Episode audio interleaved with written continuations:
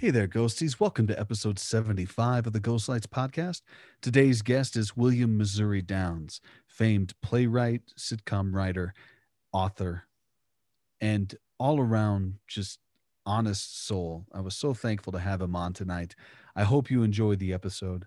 Please stay tuned. We will be taking next week off, so you have plenty of time to catch up on all 75 episodes. We're on Spotify, iTunes, and podbean.com wherever you get your podcast from. Now, Dan, give us War by the Hypnotic Brass Ensemble.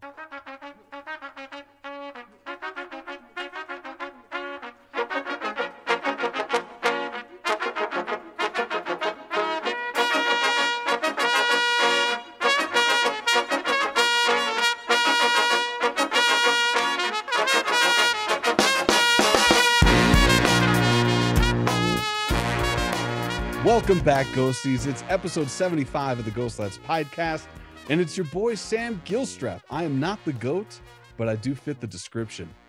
Um, we are back today with a a man that I've has been a part of my life for quite some for quite a length of time since I moved back to Colorado and started studying theater. Um, I had to read his book in my playwriting class. It's it's William Missouri Downs, everybody. the the the prolific playwright William Missouri Downs. Bill, how the hell are you? I'm good. I'm good. Good. Happy to be in Denver. Nice. How how have you been spending the last year? Um, just writing and, Yeah, and writing trying to wash your hands. Yeah. I mean, for me, COVID wasn't a big deal. I'm I'm a playwright. I, I'm alone all the time anyway. I Mhm. mean, days go by weeks without me talking to someone else. So I, I hardly noticed. And uh, since I, you know, on the in the evenings I hold up service stations, wearing a mask wasn't a problem either. Oh, good, good. That's Yeah. that's really nice. Any Yeah. success in the uh, hold up department? no, no, but I don't know. I, I'm a silly human being, so I say things like that. That's a. I'm I'm just as silly. So the the sillier we can make this, the better. Um, we need to have some laughs these days. Oh yes. Um, yeah, I was just going to start asking you if there's like a, a, a trajectory of places, like if I knew which gas stations to avoid over the next 24 hours. That'd be great. a playwright's got to make a living, damn it, you know? Absolutely, absolutely. They're finding like pages of scripts at every location you've hit. Yeah, basically, yes. nice. well, this one's about a love triangle. I don't know what's Yeah. happening here now. With the pandemic, um, for you as a playwright, and not seeing that many people, was that muddying up your process in terms of creating dialogue during this time, or not really?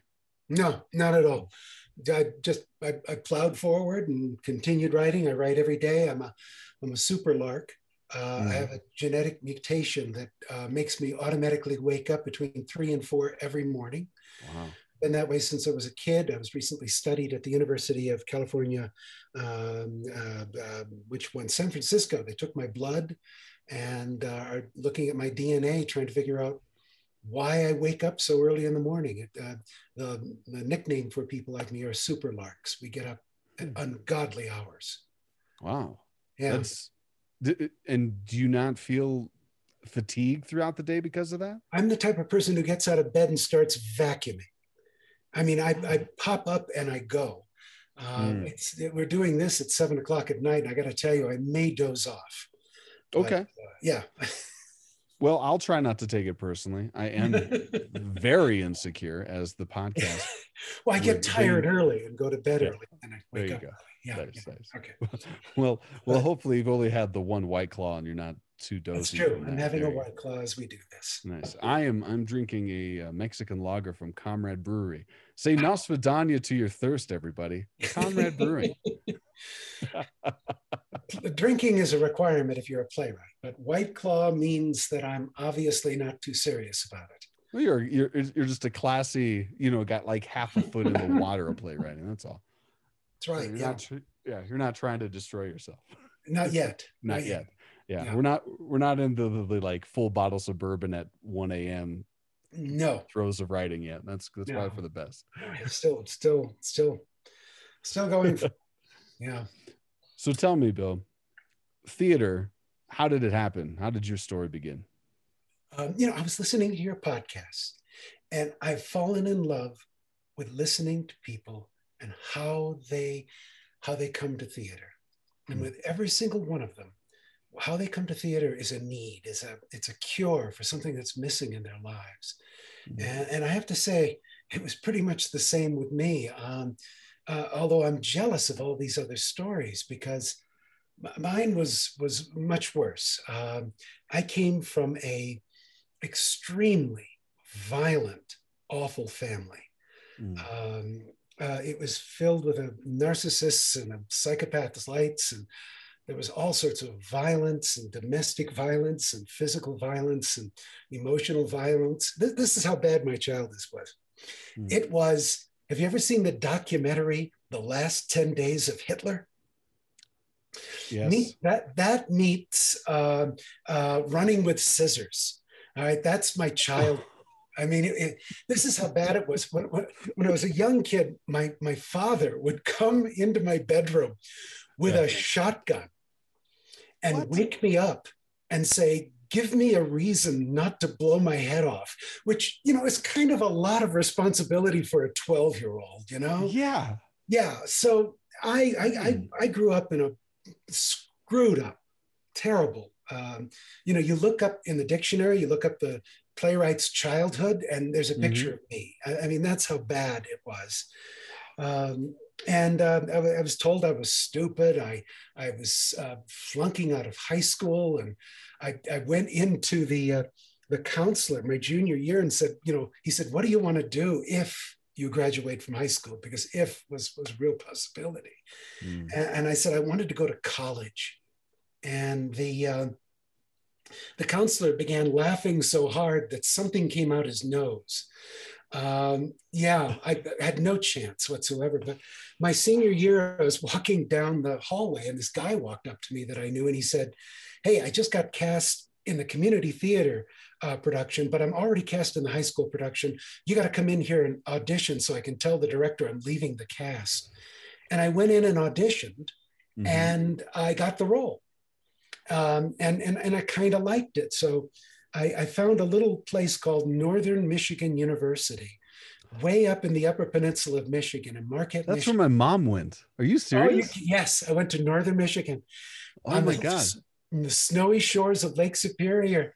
They yeah. couldn't get anyone to go there. I mean, it's the most isolated place in the world. And they had a they had a, a, a program there, try to attract students called mm-hmm. Right to Try. Yeah. What it meant was if you had um, no matter what your grade point was, you could go to this university for one semester. And at the end of your first semester, if you didn't have a 2.0, a C average, you were out, no exceptions, no mm. appeal. All right. So I went there, try to pick up, try to pick up women with that. What are you? I'm a Rhodes Scholar. What are you? Right to try. It just it doesn't work. It just doesn't work um, I walked in and, and I was just turned uh, 18. I, I started college a month after my 18th birthday. I had no knowledge of the world. They said, What do you want to major in? And I said, I don't know. And they said, Well, what did you enjoy in high school? And I said, Marching band. And they said, You can't major in that. And um, they said, What else? And I said, I was in a play. And they said, You're a theater major. And that was it. That's how I became a theater major. Wow. I started thinking I might, you know, be going to a small university, you know, in the middle of nowhere. Yeah. Um, I began thinking maybe I could become an actor. And um, then my junior year, I developed viral encephalitis. If, if, if everything wasn't shitty enough in my life already, mm-hmm. uh, it's a virus of the, of the brain. And I was just deathly ill for an entire semester. I couldn't go home. I didn't have a home to go to. So I just laid in my dorm room. And when it was over, um, I began noticing that I had a slight stammer and mm. aphasia would, would hit me now and then. I have to concentrate at moments to make sure that I don't that I don't stammer. Mm-hmm. Um, in spite of that, I got myself into an MFA program at the University of Illinois, and uh, I was terrible. I'm surprised I, I mean, people they, they, would make fun of me because I would go up on my lines, Mm-hmm. And what they didn't know was I wasn't going up on my lines, I couldn't talk. My brain would short circuit and I couldn't say the next word. Mm. And, you know, in those days, you know, today everyone is so honest. Oh, I have mental illness. I have this, I have that. I, I, I don't know. I have a goiter. Everyone is sitting there saying what their, their problems are. And in those days, you kept those things secret. Yeah. I mean, you never said anything like that. And, and, and, and so I, I never told anyone if they, they said, you're going up on your lines, Bill goes up on his lines. That was better than saying, you know, his brain isn't working. Well, yeah as time went on, I began to realize that acting was not going to happen. The, the, the stammer wasn't going to go away. Um, the aphasia wasn't going to go away. When it, when it happens, sometimes it can be so bad that I, I can't talk for like a minute. Um, so I started writing dialogue. I had no training at it. And I ended up, of course, doing what all first time playwrights do writing about their screwed up childhood. And uh, I, I, wrote a terribly screwed up play about a screwed up childhood. Mm. And I gave it to the one of the professors at the University of Illinois who had published the play. And he informed me that I was not a writer, that I would never be a writer, that I had so little talent as a writer that even my children would not become writers. I Holy mean, it was, shit. oh God, it was terrible. And I was ready to throw everything in. And did go. you like slap this teacher's kids or something? I attract assholes. It's just there's something about my personality. I attract assholes. well, I threw the play away, and it was over. me. no, it really was. It was over with. yeah. And um, what was the play and, called? Oh, I think it was called Reflections in My Father's Eye. Ooh. Oh yes, it was a deep. It was. It was a deep, deep play mm-hmm. written by someone suffering from deep, deep anxiety. Yeah. Mm-hmm. yeah. Yeah. Um, my saving grace was a wonderful playwright named Milan Stitt. And uh, he had a play on, on Broadway called um, The Runner Stumbles, a great play. And he came to campus at the University of Illinois because they were doing his play. And a friend of mine took the play, my play, out of the trash, gave it uh, to me, and said, "You are going to go give it to him." And so I just shy, I would never had confidence, walked up and, you know, asked him to read my play. And he said, he was a wonderful person. He said, mm. Yes, I'll read it. I'll read it tonight. I'll meet you tomorrow, right here at the same time, and tell you what I think. And the next day he met me and he gave me notes and he said, I think you've got talent. Why don't you come to New York after you graduate and join the Circle Rep and learn playwriting under me and, La- and Lanford Wilson. So at 23, I, I arrived in New York City with $500 in my pocket. I had nowhere to stay. I crashed on a friend's couch for a little while, and then that grew old, and I couldn't find. I, I told him I had a place to stay, and I went out to the park, and I was going to start sleeping in the park because I had nowhere to go. Mm. And by chance, I found the Benjamin Franklin transient hotel on the corner of 77th and Broadway. It's now called uh, the Art House Hotel. It's a luxury hotel, and that's only where I stay when I go to New York. Nice. But then it was a wow. filthy, horrible um, transient hotel. I mean, I had a bed, a sink, and so many cockroaches that they would crawl on me at night. That would be in my food.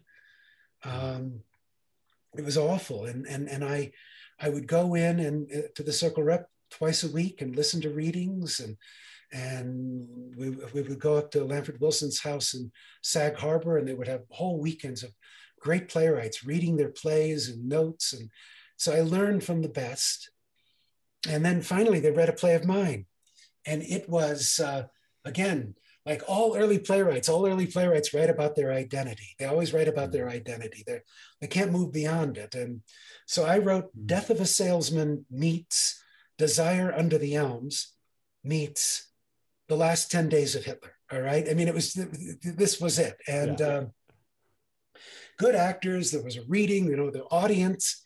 And about three minutes in, someone laughed. And then someone else laughed.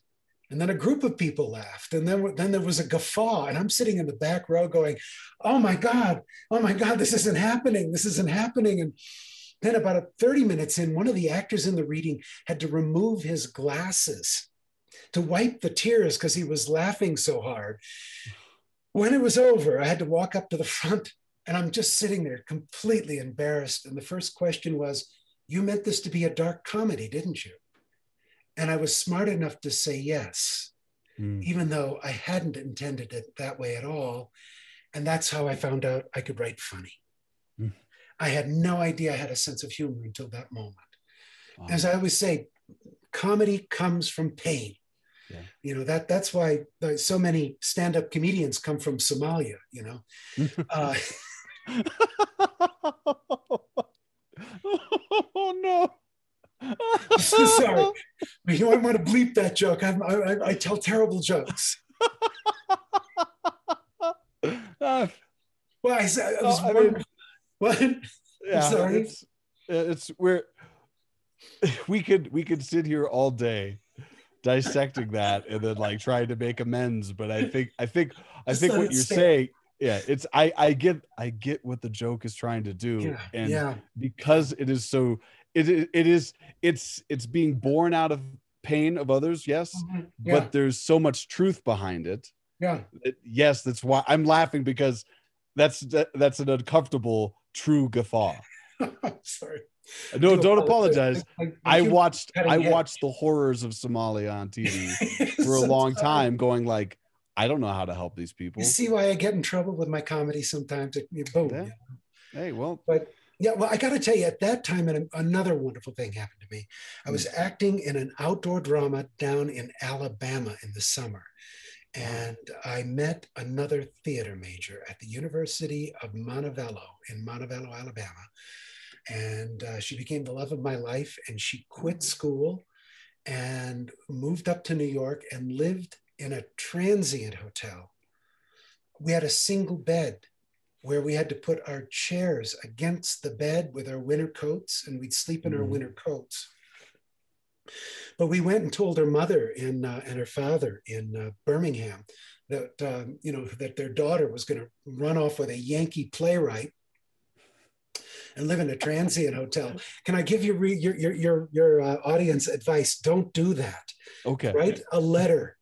There, there's no need. There's no need to confront them face to face with this information. So um, we went into the house in, in, in Birmingham, Alabama, and halfway through, uh, um, uh, Lucy's uh, Luann, Lu- Lucy's uh, mother, Billie Jean, turned to her father, Itchy, and said, "Itchy, get the gun." And Itchy said, No, I'm not going to get the gun. And uh, she said, Well, you're not, I'll get it. And she got up, walked in the other room, and we, we could hear her like rustling through the closet and loading one into the chamber. And Itchy turned to us and said, Well, if I was you, I'd run. And, and we did, we ran, and uh, we had no family. And hmm. we lived, I, I look back at what she did. I don't know why it was either stupidity or love, but mm. maybe maybe they're the same thing. Sometimes. But we lived as grad students. I, I, remember one weekend, all we had was popcorn and some potatoes to eat. Mm. Uh, I mean, we were truly uh, dirt poor. Didn't see dentists, didn't see doctors, um, and I just kept learning. And then uh, eventually, I, I got tired of living like a grad student and um, I applied to UCLA Film School, and I got in. Couldn't believe it. I got in in the screenwriting program, and we moved to Los Angeles and found a beautiful little condo, a little uh, uh, bungalow right near the UCLA campus. Uh, it was had once been owned by Loretta Young.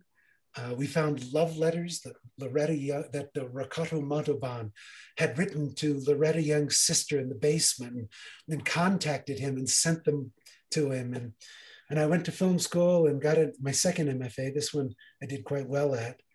And one day I just made the realization what am I doing? I like comedy, I like writing funny plays. Put those together, sitcoms. Mm. And, and, and so I, I set out to uh, try to become a sitcom writer. Of course, there are no classes in that or anything. Um, and so I just said I'd write one spec sitcom script every two weeks for a year. And at the end of a year, I would, um, I would, I would evaluate, reevaluate, you know. And uh, about a year later, I was at a reading of a play of mine in Los Angeles, and a person came up to me and he said, "You're funny. Did you know that?" And I said. "Yeah, you know." I mean, mm-hmm. kind of occurred to me. And he said, "Have you ever thought about writing for sitcoms?" And I said, "I've got 20 spec scripts in my trunk." And he said, "Well, look, my my my roommate from college, I think is what he said, uh, is the executive producer of a sitcom that everyone will have forgotten. It's, it starred my uh, uh, Paul Reiser. It was called My Two Dads. Oh, I love that show. Yeah, and he said, "I'll I'll show it to him." And two weeks later, my agent called and says, "You got a pitch at My Two Dads, so they want to see you." And I went in and got the pitch ready and walked in and pitched. And afterwards, called my agent. They said they bought the third pitch. The third pitch that I did in Hollywood was always the seller. And um, I went home, and you get you're given one week to to write. And so hmm. it's mm. the pressure is some young writer apparently turned to some producer in Hollywood and they said, How long do you need to write it? And the standard answer is one week. And this mm. young writer apparently said two weeks. And the executive producer turned to him and said, Son, I can rewrite the Bible in two weeks with jokes. Yeah.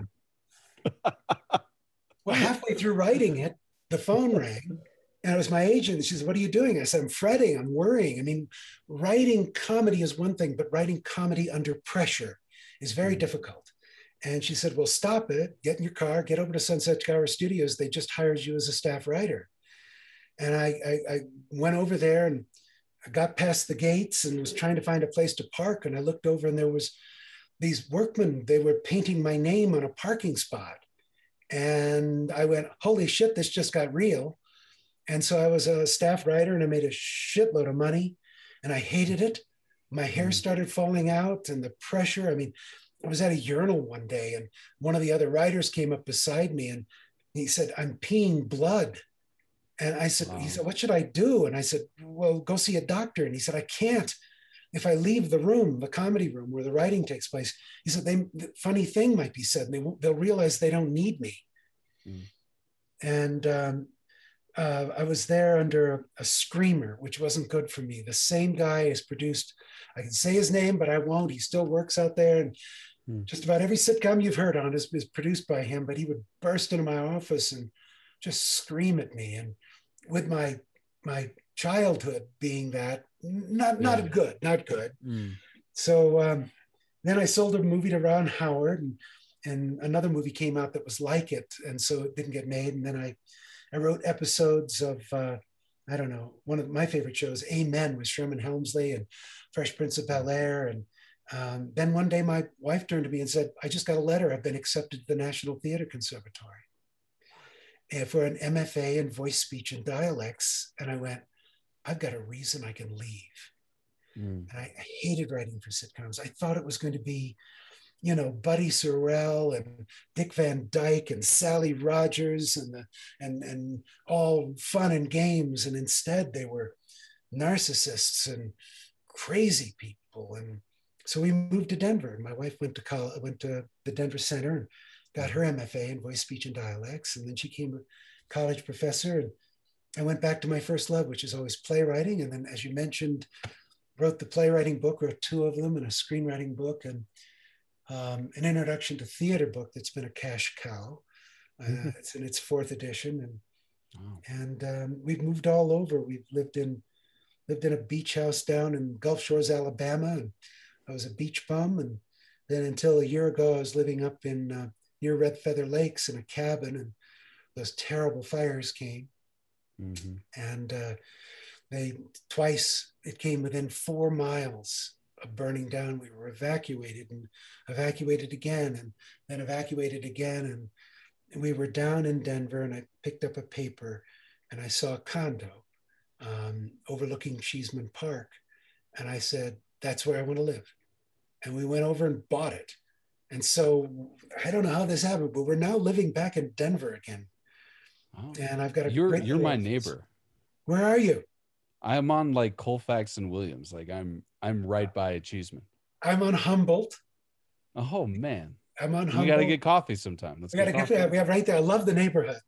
Yeah. Oh, it's beautiful there. I'm so. I mean, I got a crummy little basement apartment, but it's. I love that place. I love the neighborhood. So I love the neighborhood. I, I, I found this place and we walked in, and it's got a 24 foot deck overlooking the park. And I just went, holy shit. I don't care how much. I don't care yeah. how much. And and I and I maybe it was stupid. Maybe it was love, you know. um, They're kind of the same thing. Yeah, so kind of the same thing. Mm-hmm. So yeah, no, that's so that's how it became. I uh, um, I, I, uh, I have been running away from my childhood now mm. for decades, and it keeps catching up with me. And um, I, I, desperately want to write the perfect father-son story. I, uh, and I want to laugh my way out of tragedy. Mm. Yeah. How with the work that you've done thus far, uh, do you feel like you're close to telling that story? well, I just uh, uh, one a play that I worked on many years ago, and then uh, uh, put aside, and came back and wrote another version of it and put aside.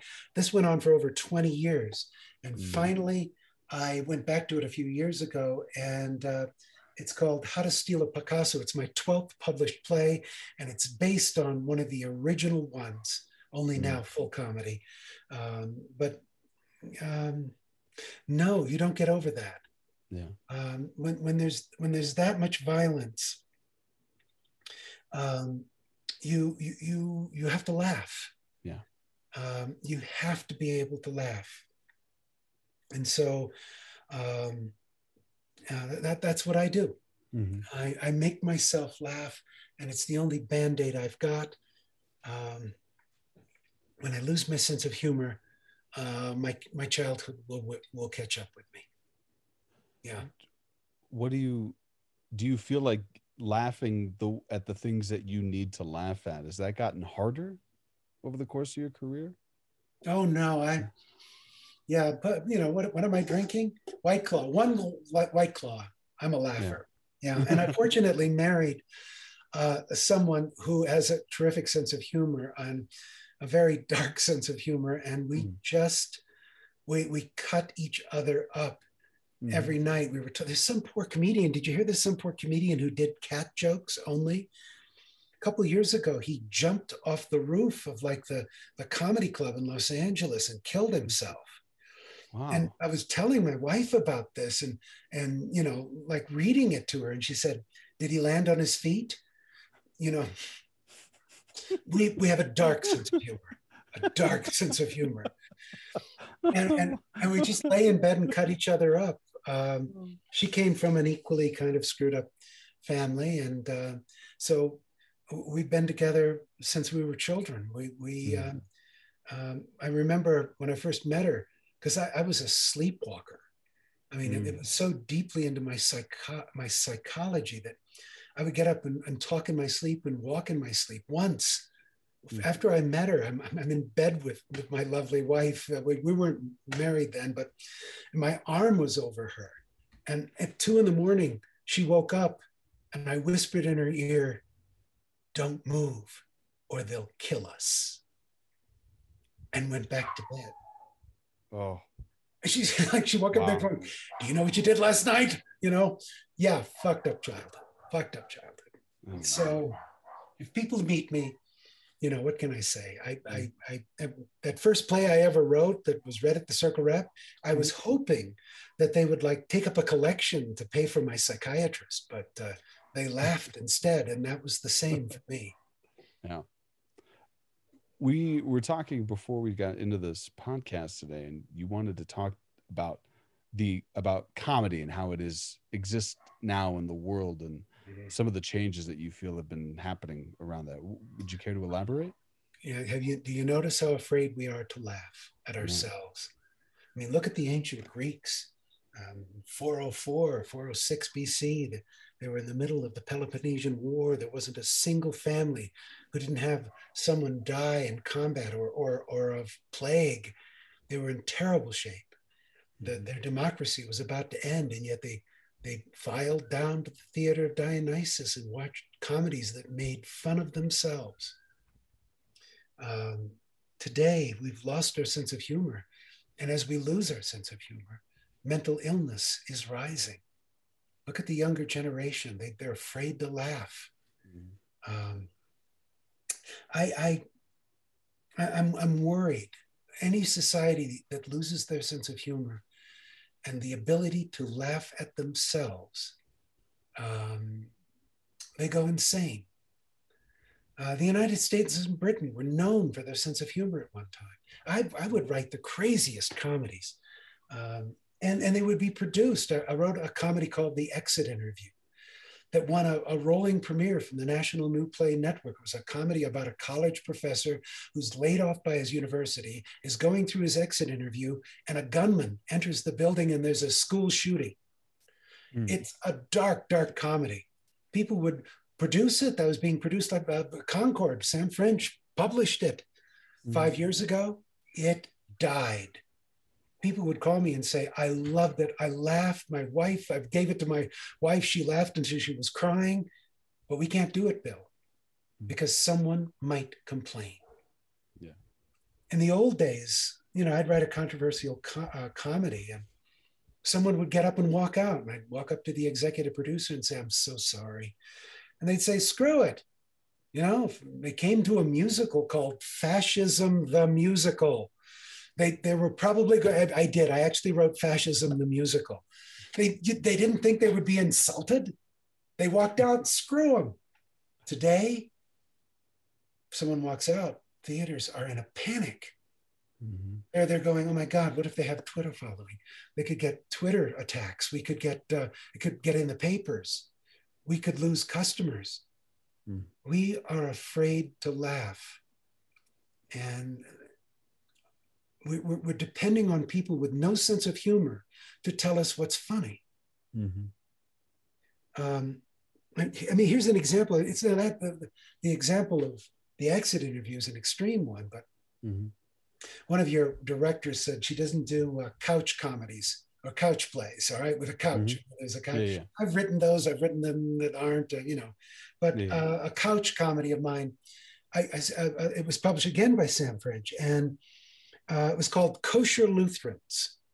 It was a comedy about a young Jewish couple who mm-hmm. can't have children. And they meet a young 17 year old girl who's, who's pregnant and out of wedlock. She's from Iowa.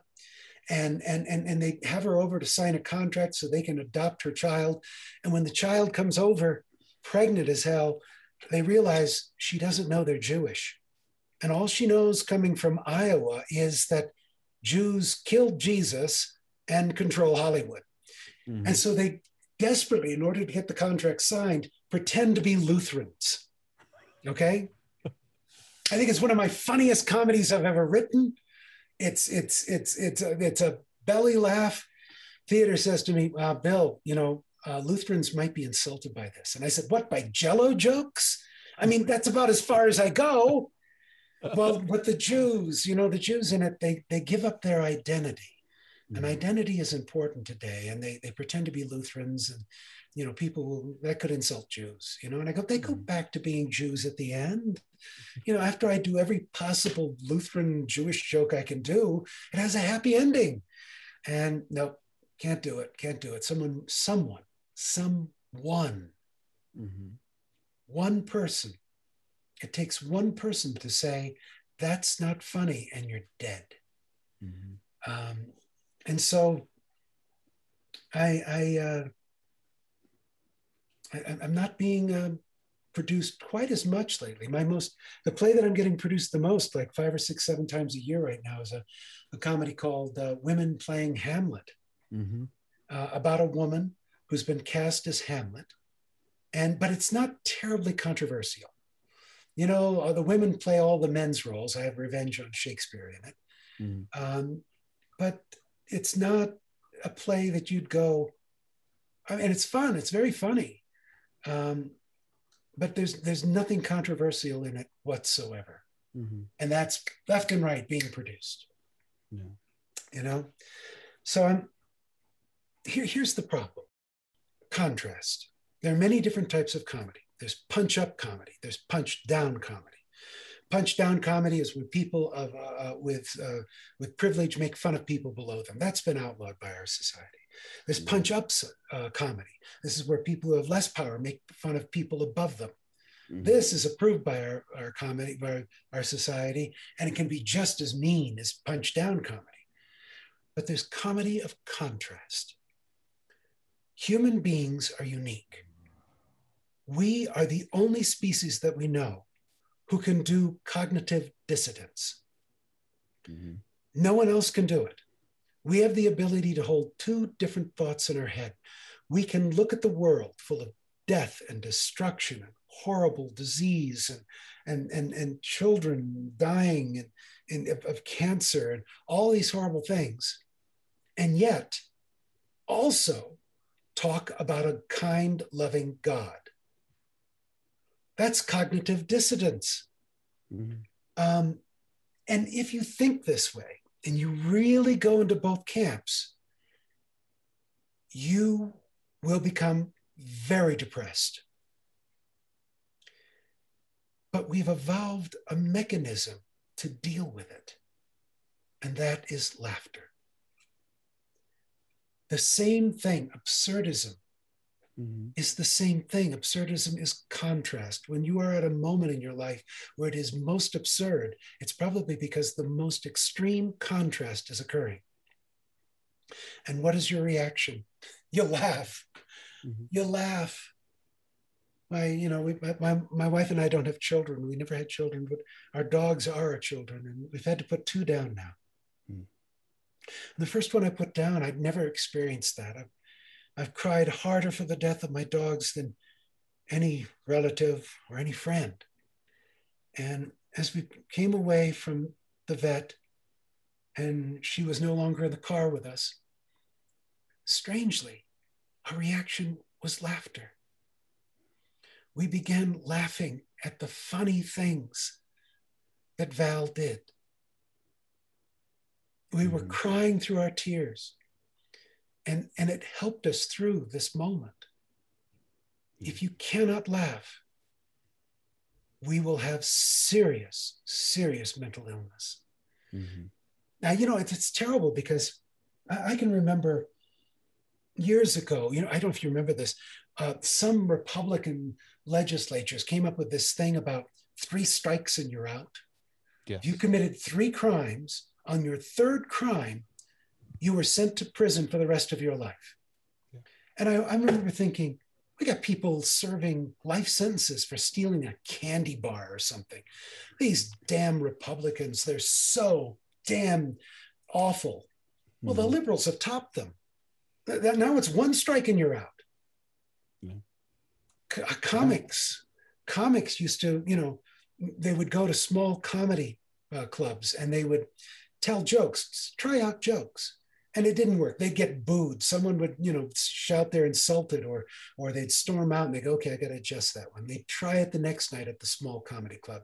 And someone else would be mad. They'd try it again and finally they'd hone the joke to where it worked.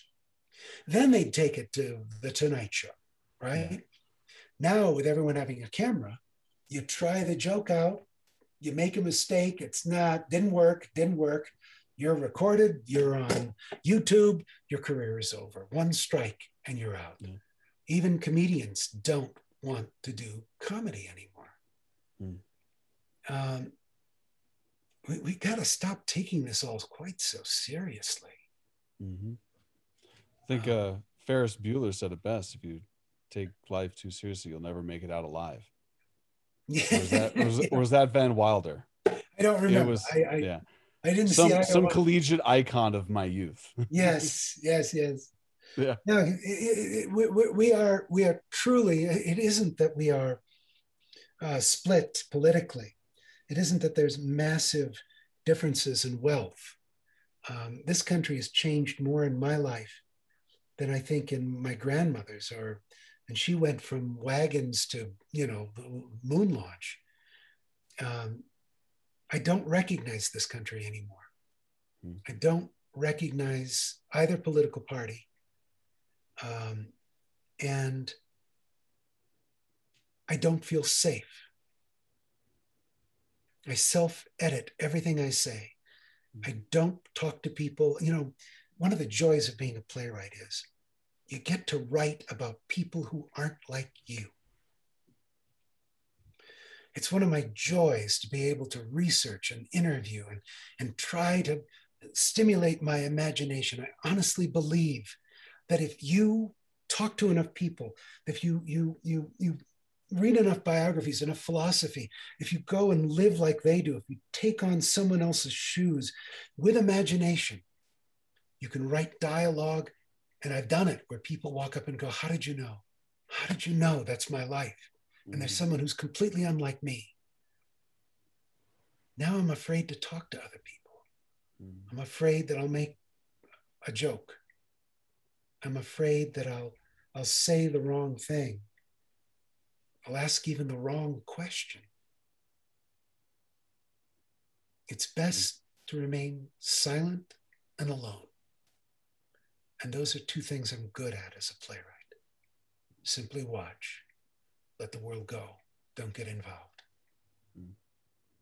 I brought a downer on it. Wow. No, but I mean, I it's a downer, sure, but there's also, I mean, it it's a perspective that I've I've been seeing kind of grow even more and more within myself, especially over this last year. Um, I've learned that. I don't know if it's I've learned or gained the perspective on like the, the people who make me feel rewarded for being who I am. How interesting! Like, what an uh, interesting honored, yeah it's uh, it, it like there are there's a handful of people out there that i know are going to see me for me and then i give them what i can on a and can you loan basis. them to me because no one sees me for me oh i, mean, I would love to meet them and maybe i could give them a hundred dollars or something i was like i mean hell i'll give you i'll give you all of them if i can have a lucy you got an extra lucy lying around an extra what? an extra lucy. Oh an extra lucy. Oh yes. Yeah. no she's one of a kind. Yeah. It's i mean there's there's a, there's a certain amount of comfort knowing that i've got that type of support mm-hmm. system. But when the life when life was just happening right? Right. And you were watching I, I, I, I, I, I, I struggle to say like watching democracy fall apart after 2016. If you're being honest, it was kind of never really there. Yeah. There's always there's always been this yeah i mean there was there was a there was a there was a structure but and it was and it, and it was relatively sturdy but then as i look back at the history i realized that the covering of that structure was made out of paper mache. Yeah. All you had to do was hit it hard enough. But still even with that democracy we could laugh at that democracy we now you laugh at it there are people who will threaten you mm-hmm. You know? Well, the people like when I was younger and I was made fun of a lot as a kid and for yeah. a multitude of reasons. And one of the one of the things that like I was told to just kind of keep in mind was well, they're making fun of you for being smart. So keep doing your work. You'll become their boss and they'll be working for you one day. See, I was the exact opposite. They were making fun of me because I was stupid. Yeah.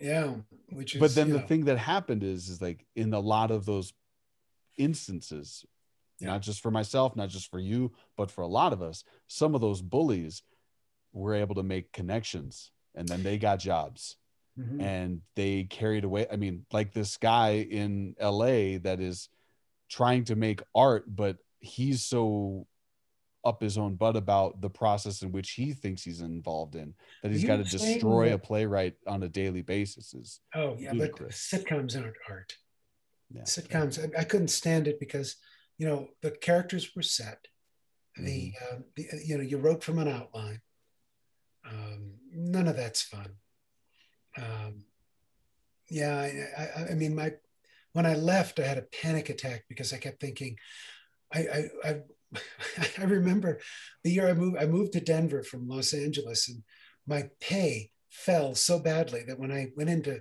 do my taxes, they asked, Have you had a major illness? How could your pay fall from that level to this level? Mm-hmm. You know, um, and, and, and I, I panicked, but in the end, it worked out. I was happy that I left. I, I have gone back. I've optioned a um, a couple of years ago, I optioned a TV pilot, and I'll, I'll go back now and then. But um, I, I, I, don't know. The, the, the, I, sometimes I feel like playwriting is becoming just as censored as Mhm. Hollywood. And Hollywood is a heavily censored town. Mhm. If you're working on, I don't know, try to think of a sitcom, King of Queens, which is no longer on, but if you went in and pitched an idea in which the guy who works for UPS, whatever his character's name was, that he forms a union and the union works beautifully, all right, and it's an episode in which they discover that unions are a great thing, Mhm. you're never going to get that episode produced. The huge corporations that own the sitcoms are never going to allow that on. And so you self censor ideas in Hollywood. You, you know, there's no sense in even pitching them. And I, and I think that's true in playwriting today too. You self censor. I self censor jokes. I, I self censor ideas. And I go, it'll never be produced if I really state an idea. Now, I'm not talking about racist, homophobic bullshit.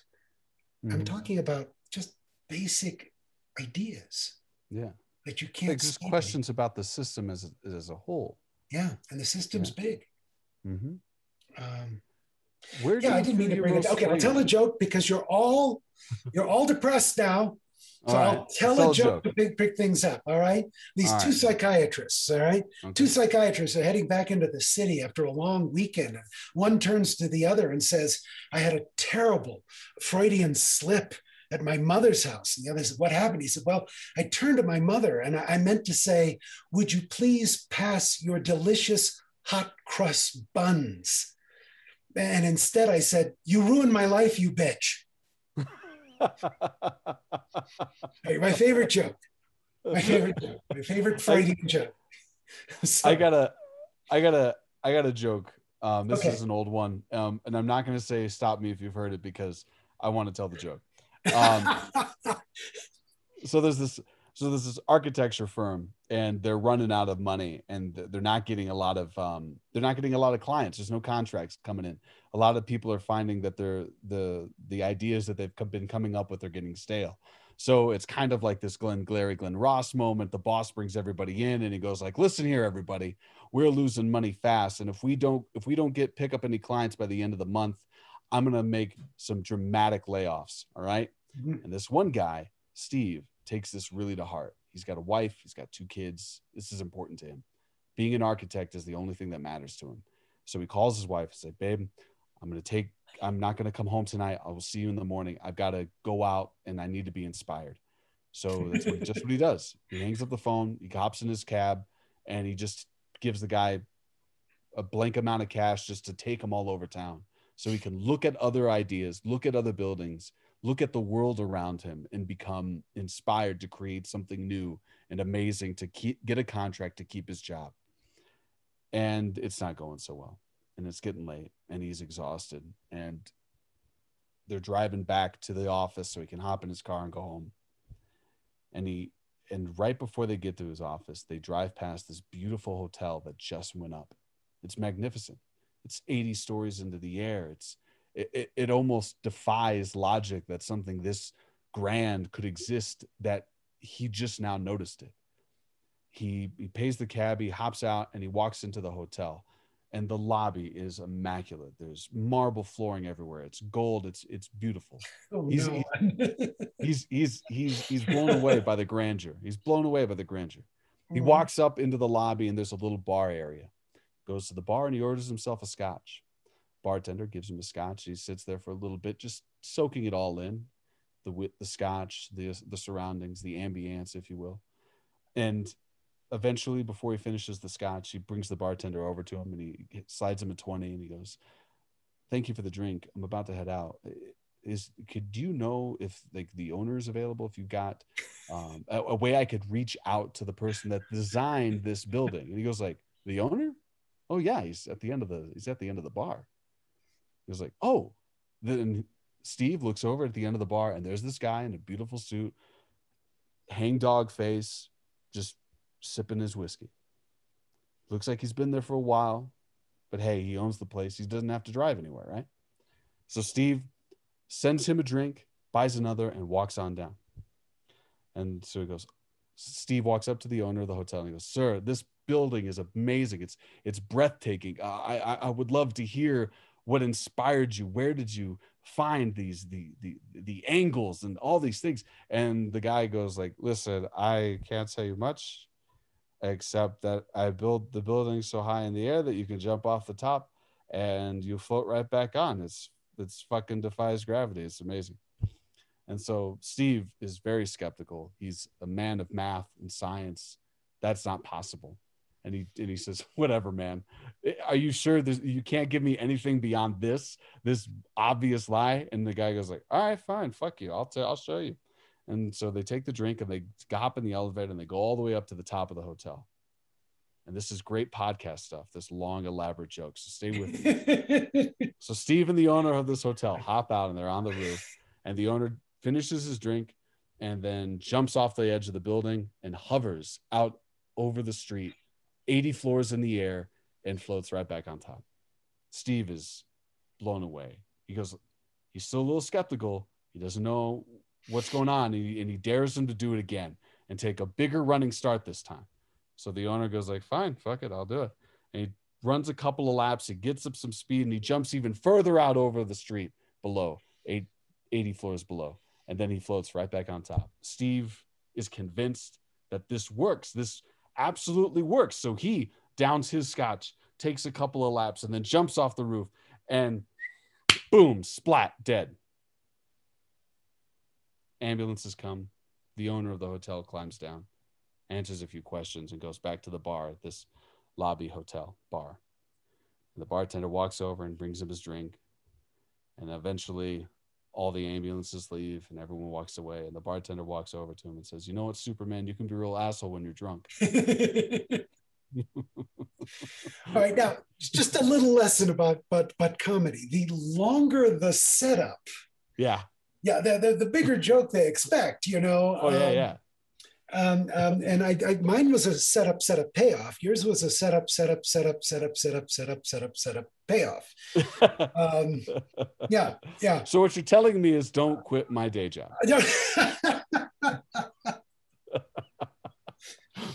you know, I don't know. I, I, I can't. I think people are born with a comedy gene.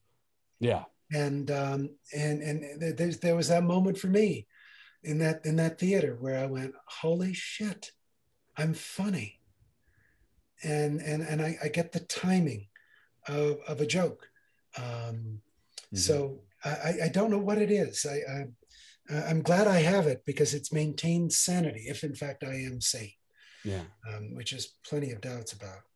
But I want your audience really to think about what they consider that isn't funny. Mm-hmm. Because what they consider isn't funny is probably where they're insecure.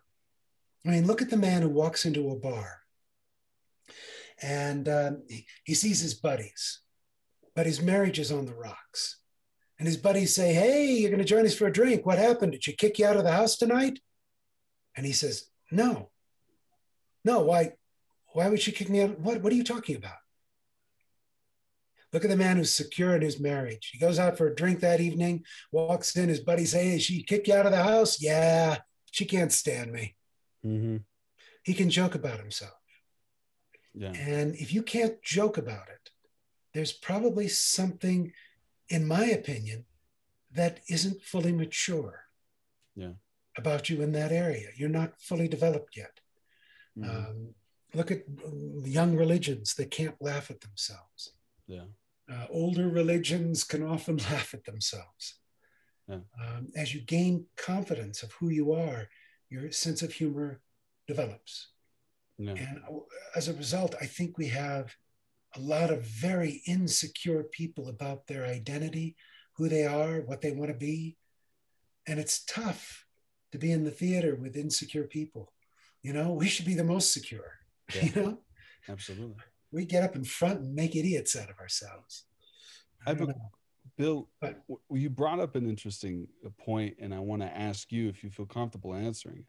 With okay. your with your childhood, is is there something you yourself are insecure about, making jokes about before this new world of censorship developed for you? Was there something oh, that yeah. you wouldn't touch on? Uh, dogs. Mm. I, I'm a dog lover. If you told a joke about you know executing a dog, I could probably see myself, unless it was really funny, It would have Mhm. to be pretty damn funny. Uh, uh, you know, a great payoff. Uh, but uh, yeah, I could see myself uh, going, Mm. but I don't believe in my lifetime I've ever uttered the words, that's not funny. Although I thought about it with the joke you just told a moment ago, but I, I, I censored myself.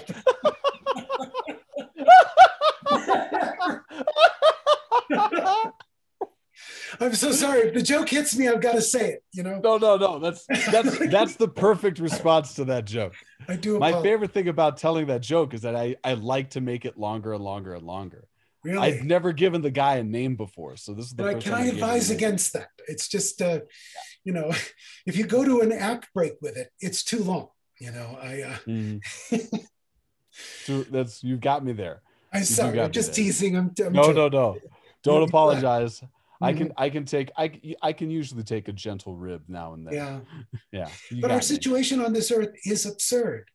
Mhm. We are absolutely, I mean, uh, the, the writer, uh, uh, Will Durant, Will and Ariel Durant, my, some of my favorite writers, the historians said that if we really looked at our situation on this earth, we'd hang ourselves from the nearest tree.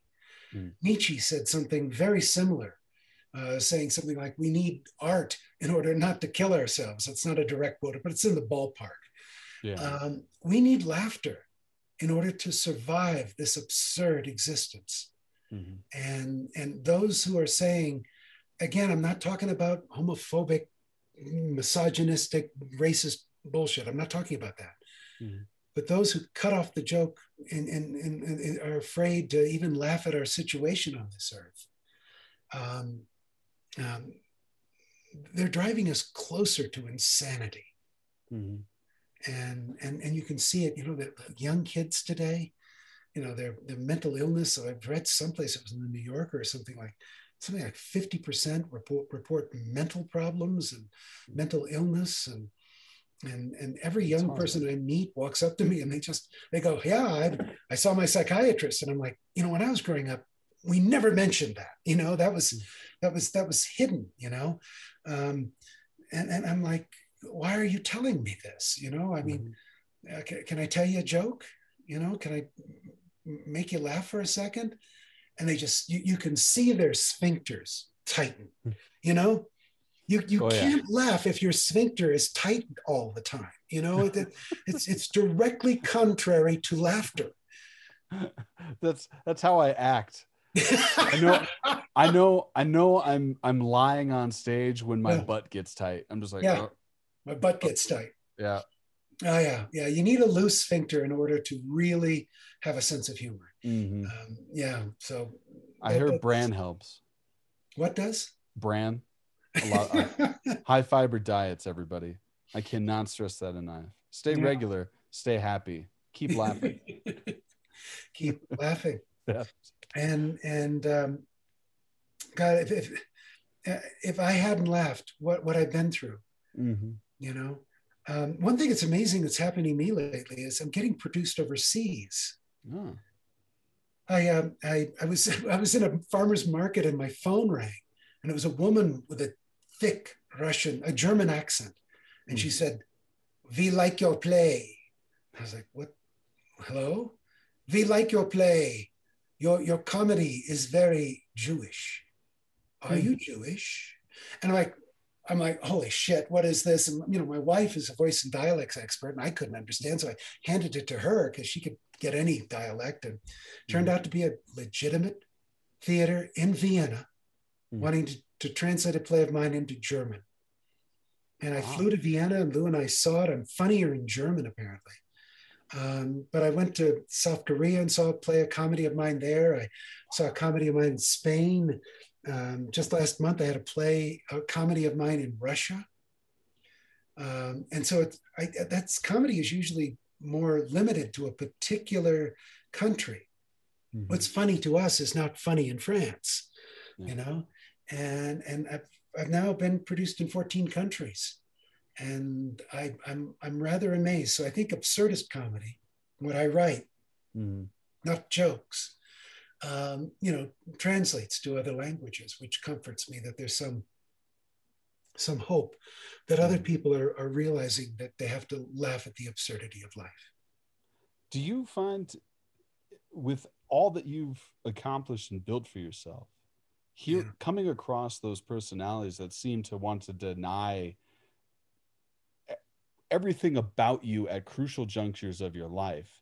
Did, did you ever go like yeah what now? What now college professor? Like, no or, took, or does that not exist for you? That form of ego. I, every single note they gave me every time they told me i was a failure i took it dead to heart. Mm. i i um, every bad review i go home and cry and but i'm very persistent um, I, I, write every day. Um, and as soon as I start writing again, I forget the criticism. Mm.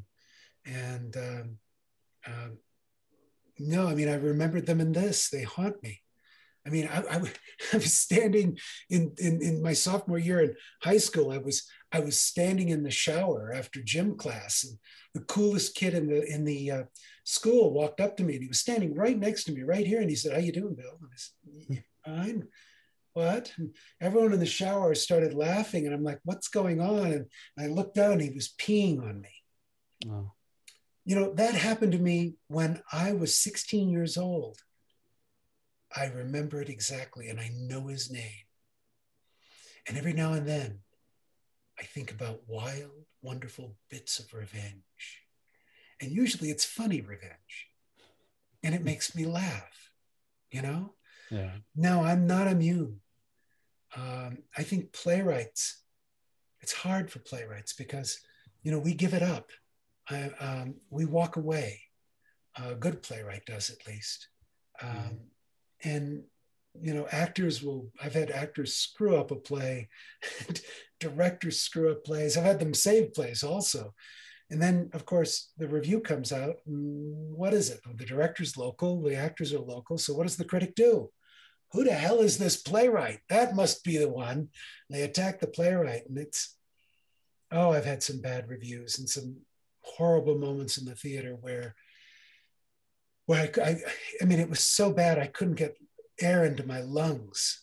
Mm-hmm. And and I and I had no control over the production. You know, I I had no say.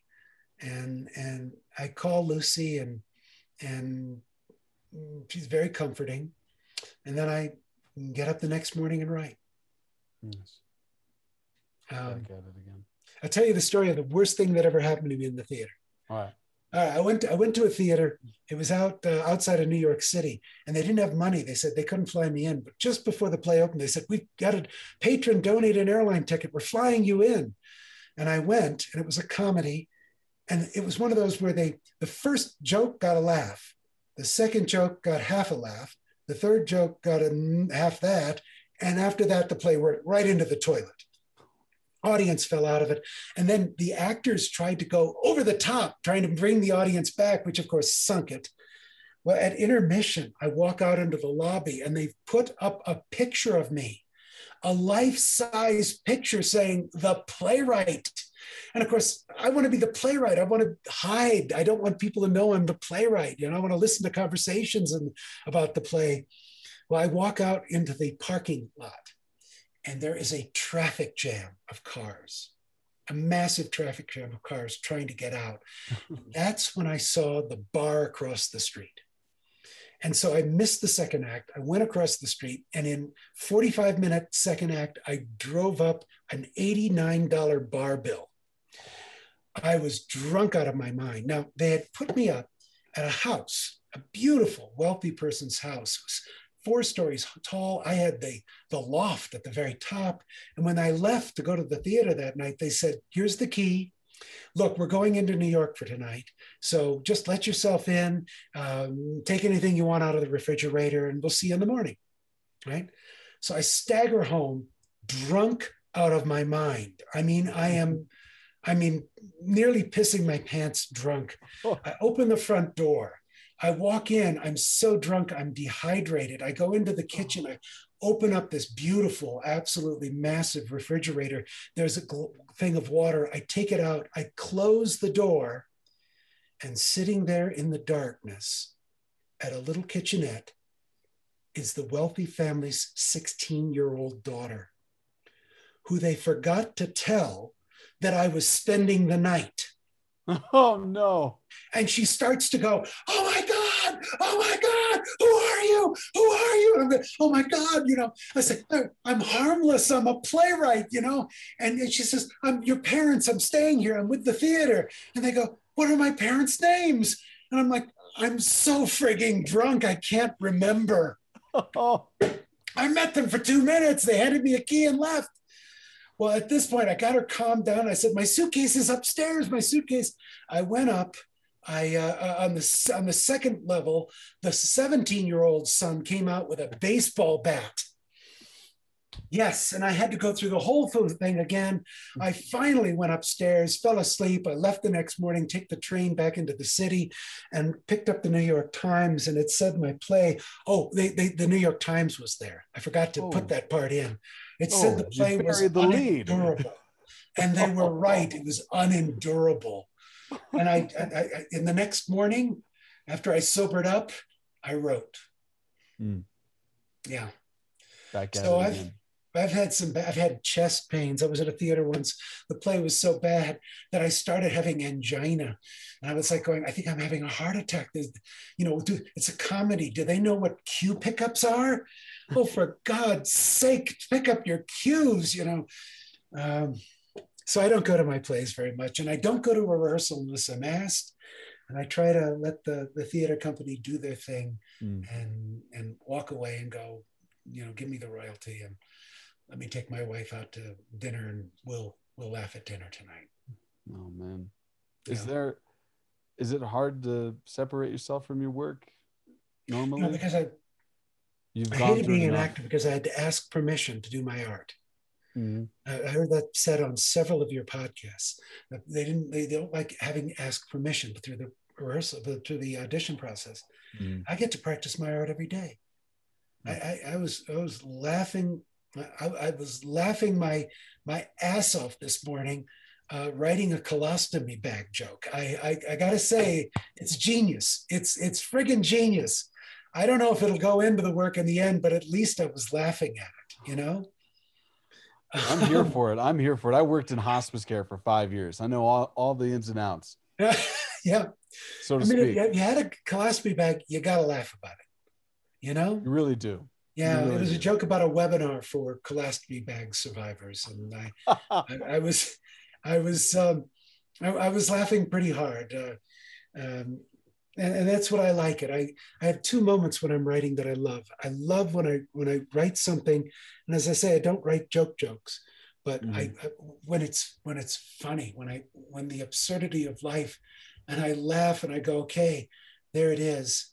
And the other moment I, I call the crying moment where I, I suddenly the theme comes clear. It's usually around the fifth or ninth draft of something. I suddenly start crying for no un, an uncontrollable reason, and I suddenly I suddenly realize what the play is about, what its purpose, what my subconscious has been trying to tell me. Mm. And I, I love those moments, those quiet moments at three in the morning when the house and the world are quiet and it's just me and the computer screen and the characters and they're talking to me mm. and and life is good how that's that's an amazing i i loved loved hearing that that that perspective on your process how else does it manifest for you do you just does a voice a joke a, a situation in life come to you and then you just start writing yeah i come up with i don't follow scenarios i don't mm-hmm. write outlines i come up with a little bit of dialogue and add to it and add to it and add to it and uh, surprises occur. I write myself into corners. I love to write myself into a corner where there's mm-hmm. no way out. It's a failure. Because if I can write my way out of it, then I know I came up with a unique twist that the audience never saw coming. Mm-hmm. Um, I start every day on page one and I rewrite until whatever page I'm on, and then I go back to page one. If I'm on page 98, I rewrite from page one to page 98 and then add page 99. Mm-hmm. So it's a laborious process. Um, the only advantage I have as, you know, as a playwright is I'm willing to put in time. And I think a lot of people don't realize that if you added up all the time that all the actors spent auditioning and rehearsing and performing the play. All the time the the uh, actors, the director spent directing. All the time the the lighting designer, costume designers, the, the everyone made the costumes. If you added up all that time, all those human hours to put that performance up, the playwright put more time in than every other person in the theater combined for a single production. Mm. So, so it, it's it's a very time consuming process. Yeah. Filled with failure. All right, I've been talking too long. Oh well, we've talked for that, an hour and ten minutes. This has been great. This has been great. I've been loving. I've been loving hearing. Very kind. Just everything. Well, I mean, it's. I I talk to actors and I talk to directors and the occasional stand-up comic, maybe a stage manager here or there. The the perspective, the voice that I've been trying to get that that I haven't gotten to yet is the person that gives us the words to speak and and to hear about the journey that you've gone on where your voice comes from what you're afraid about is continuing your career like I'm all of those yeah these are these are real things and i'm thankful that you shared that with me. As a matter of fact i'm so concerned about it that for the first time in 25 years mm-hmm. i've written one play a year for 25 years one full-length play a year. This mm-hmm. is the first time in my career since for 25 years that i'm not writing a play. Mm-hmm. I'm, I'm currently working on a novella. I think it's going to be a novel. It's it's got 180 pages now so i think it's getting closer to a novel. Because um, for the first time in my life, I have a backlog of comedies. Hmm. I, I, never, I, I, once I produced, wrote a play within a year, 18 months, two years tops, some theater would pick it up, it would win a playwriting contest, it would win a, a rolling premiere from the National New Play Network, something would happen and it would get done. And now I've got a backlog of three plays. And I went, interesting, interesting something has fundamentally changed. And so I'm, I'm trying something a little different. Mm-hmm. See if I can. So if anyone out there is looking for a comedy, I've got couch comedies, I've got absurdist comedies, I've got um, uh, you name it. I've, I've, I've, written everything from kabuki plays to to sitcoms um, and everything in between. And you're looking for a playwright who's easy to work with, i.e., doesn't show up unless directly asked, um, and wants to do a, a, a, a, maybe a world premiere in Denver. Wouldn't that be great to do a world premiere of a now a local playwright and something funny? I, I here and here's my philosophy. I think I go to the theater too often, and when I get done, I'm exhausted. Mm-hmm. I'm tired at the end of plays. And I think when, when a play is over, you should you should be hopping, skipping out of the theater. Even if it's a tragedy, you should be full of life. Mm. I went to see uh, Crucible a couple of years ago because a friend was in it, and I, I, I, three hours later my ass was asleep, and and I've seen Crucible, I read it, I've known it all my life, and I'm sitting there, and it was like every other damn production of Crucible, and as I walked away from the theater, suddenly I was hit by joy my heart lifted because it occurred to me that I'm old enough now that I'll probably die before I have to see Crucible again. Um, we're gonna do the Crucible at Miners Alley later Shit. this fall. Shit. And I'm I'm now gonna send you an invitation. Shit. Because I write a comedy version of it for you. Perfect. Bring it on. Bring I will. On. I'll write a comic version. Crucible with Joe. Come on, you got to admit. Yeah you got to admit plays like that would be much better. The Death of a Salesman. Yeah. Come on, that would make a much better comedy. I'm i mean, there would be a long speech at the end where where Willy Loman apologizes to his sons for giving them such stupid names, mm-hmm. Biff and Happy, and mm-hmm. and he mm-hmm. he would turn to his sons who are now named Ian and and and and Ben and and they'd get into the car and tell jokes and drive off and crash into a tree, but they were died laughing. That would be a much better play. I'm I'm with you. If you I'm I'm playing Giles Corey. Oh my wanna, god yeah. So if you want to, you want to oh, write one. Why did I make write, a, write the Crucible through the perspective of Giles Corey, this old curmudgeon. Let's let's go. Let's f and go. All right, all right. I see. Okay, rather we'll, we'll cut that out. That's the part we'll edit. Rubik's cube. Rubik's cube, cut it out. All right, we should cut this off because people have listened way too long. well then, so then let me ask you, Yes. what is that ghost light you wish was left on for you when you started your career? That piece of advice that you'd hand down to the next gen. I found that things went best um, when I didn't have a plan. Hmm. Um, I, when I didn't set goals, I am going to be uh, such and such by this date. Um, then I was open to things happening.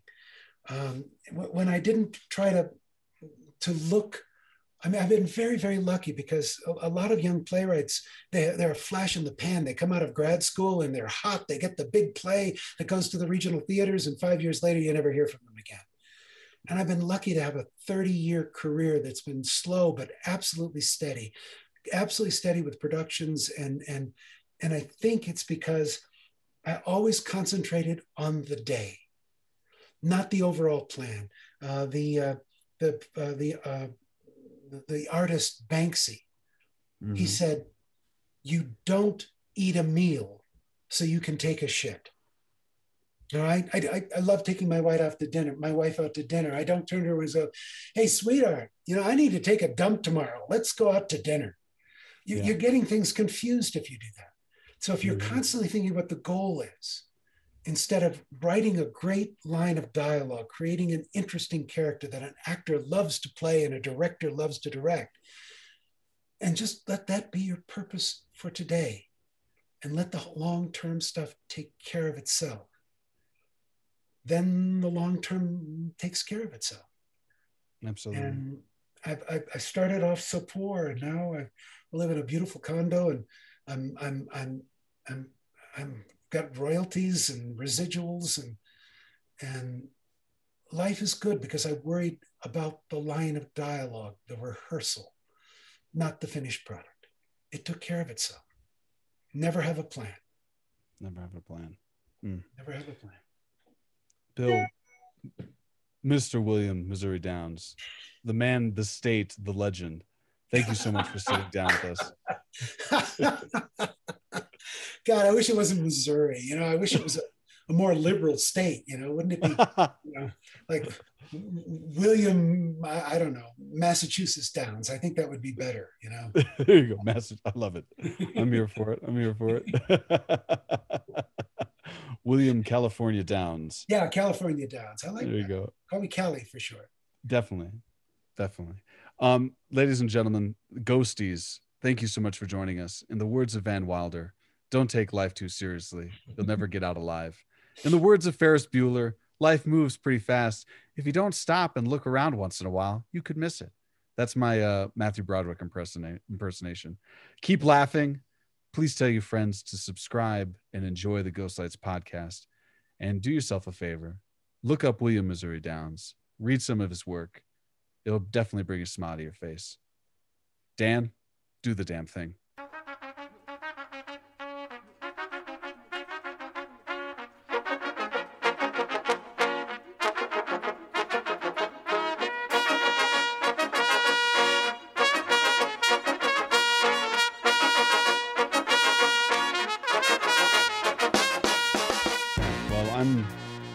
Hit you up for the very least to take a, a walk around Cheesman with our dogs. Ah, absolutely, yes. Perfect. Mine's 14 though. Mine is eight, no Oh, okay. teeth, and I'm getting a tumor removed off his butt. It's, it's gotta happen. Good. You just laughed at a dog joke. got you. I got you. yes. yes